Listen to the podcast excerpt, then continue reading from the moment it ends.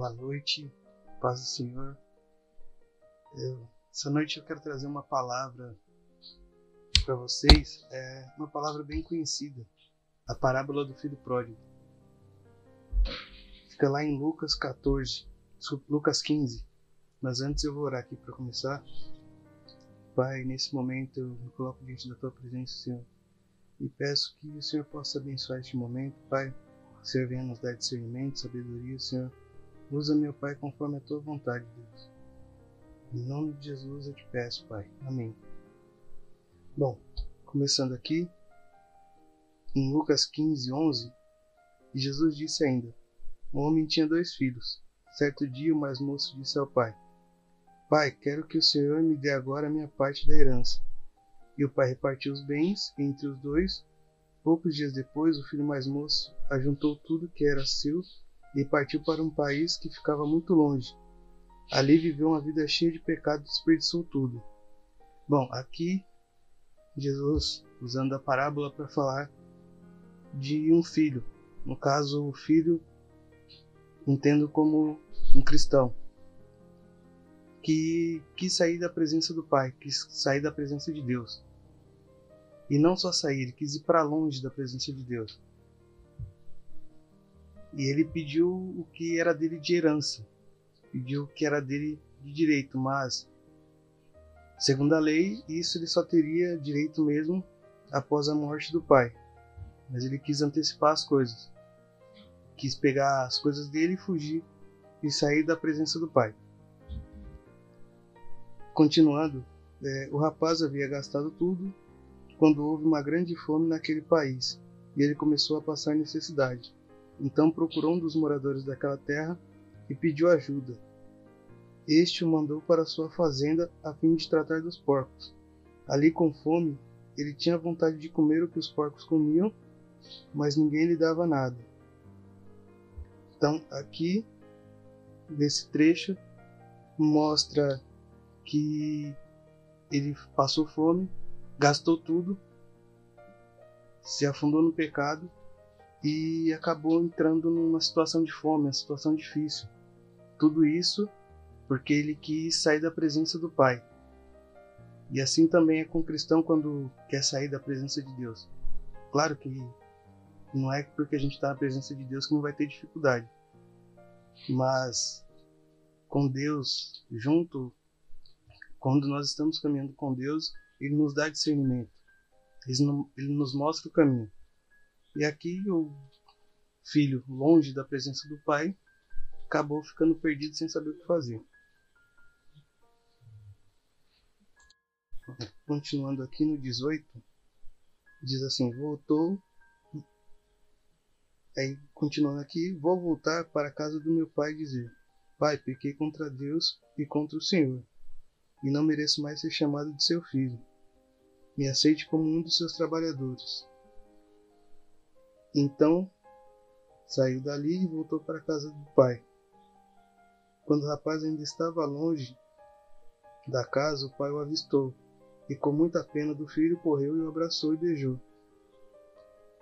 Bom, aí aqui mostra que o filho, após ter perdido tudo, está numa situação difícil, de fome, ele se lembrou da vida que tinha junto ao pai. Se lembrou de como era viver na casa do pai. Tanto que ele lembrou que até os empregados estavam numa situação melhor que a dele naquele momento. E isso fez se arrepender e querer voltar. Só que devido à situação, devido a ele ter se entregado a tantas coisas ruins, ele achou que não teria direito a um pai. Ele achou que quando ele pediu herança, ele pediu para se separar do pai. Mas o pai misericordioso aceitou de volta. Continuando aqui, no 21, e o filho disse: Pai, pequei contra Deus e contra o Senhor, e não mereço mais ser chamado de seu filho. Mas o pai ordenou aos empregados: Depressa, traga a melhor roupa e vista nele. Põe um anel no dedo dele, sandálias nos seus pés. Também tragam e mate o bezerro gordo. vamos começar a festejar, porque o meu filho que estava morto e viveu de novo.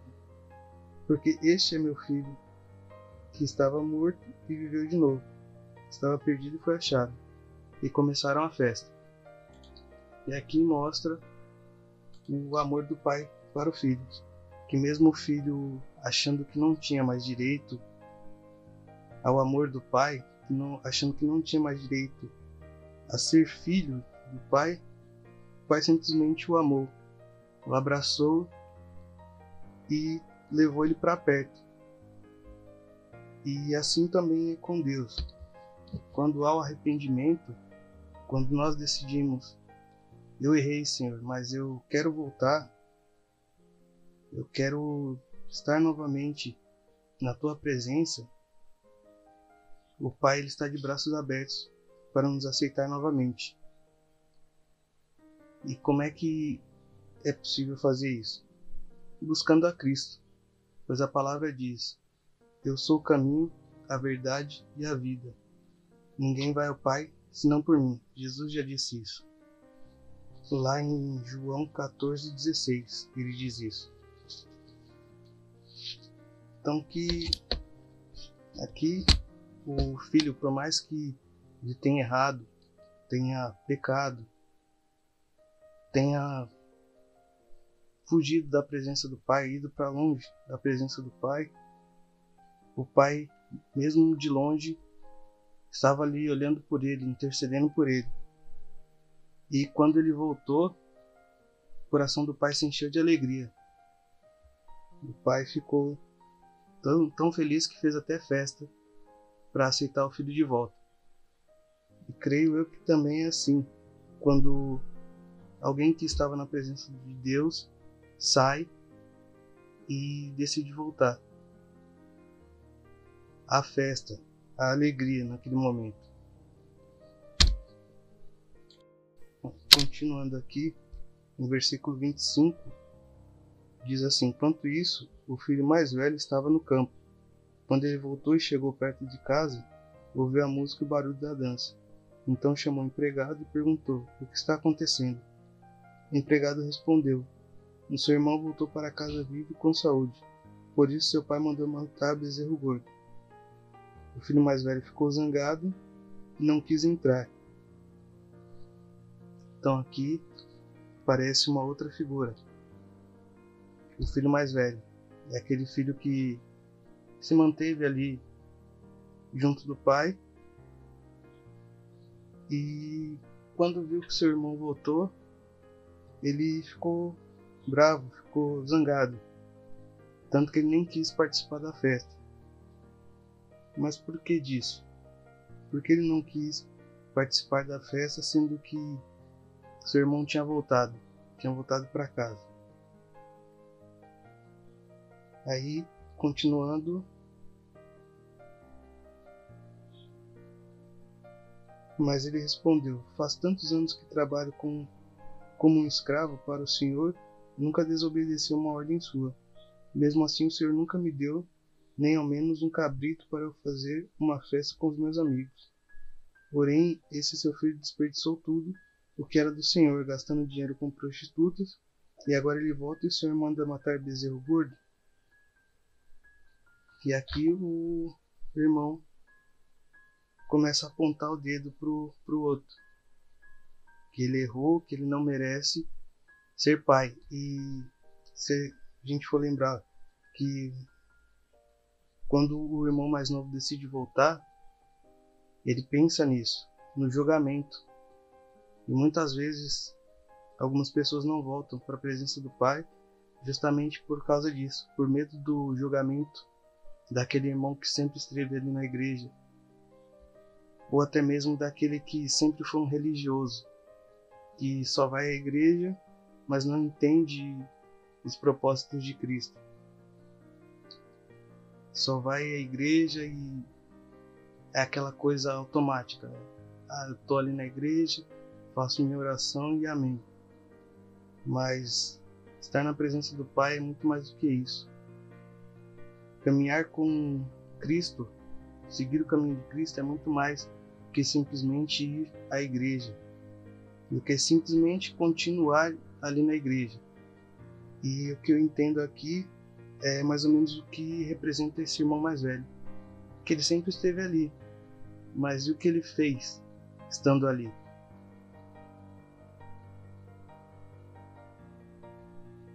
Aí continuando aqui no 31, então o pai respondeu: Meu filho, você está sempre comigo, e tudo que é meu é seu.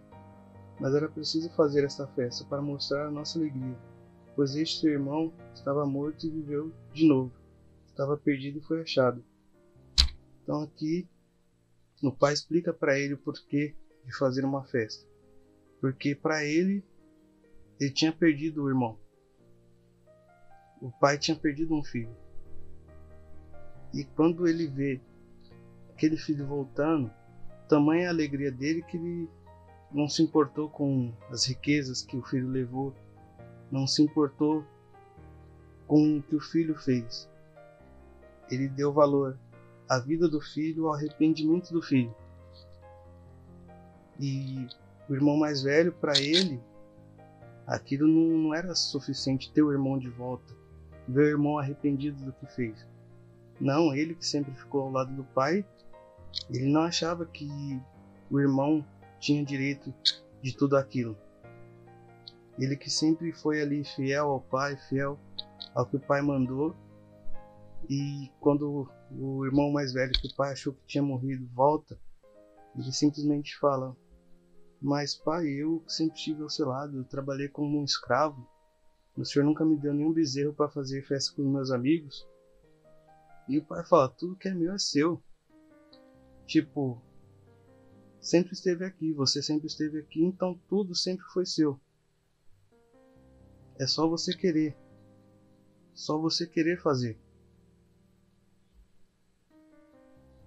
E então, assim, é, refletindo nessa palavra, entendo que a vida do cristão, por mais difícil que seja as situações, se a gente estiver longe da presença de Deus, vai ser mais difícil ainda. Porque, como eu disse, né, na presença de Deus, Ele nos direciona, nos dá discernimento para todas as situações. Porque a palavra já diz: No mundo tereis aflições, mas tem de bom ânimo, pois eu venci o mundo. Jesus fala isso. Então, que nós possamos buscar o caminho, buscar a Cristo de todo o nosso coração, pois é Ele quem vai nos direcionar a chegar no Pai. É Ele que vai nos mostrar qual o caminho correto para chegar no Pai. Que nós não venhamos nos apoiar no nosso, no nosso, próximo, no nosso próprio entendimento, mas que nós venhamos buscar em Deus sabedoria. A palavra até mesmo diz: aquele que está de pé, cuidado para que não caia. Às vezes a gente pensa, ah, mas eu tô aqui, né? Tô junto do Pai, não faço nada de errado e então comigo não vai acontecer de eu passar fome, de eu me perder no mundão. Mas a palavra é clara, né? Cuidado para que não caia. Você que está de pé, cuidado para que não caia. E isso poderia também, que nem o irmão mais velho julgou o irmão mais novo por ter saído, poderia acontecer com ele também. Ele não sabe o dia de amanhã, ele não tem controle sobre o amanhã. Vou falar, eu sempre fiquei aqui. Mas e se ele tivesse saído? Será que o pai também aceitaria ele de volta? Lendo essa passagem, eu entendo que sim, que da mesma forma que o pai ama um, ele ama o outro. O amor de Cristo é assim amar uns aos outros. Então que esse amor do Pai, esse amor de Deus, possa estar no nosso coração, queimando em nosso coração, que nós venhamos compartilhar isso com os nossos irmãos.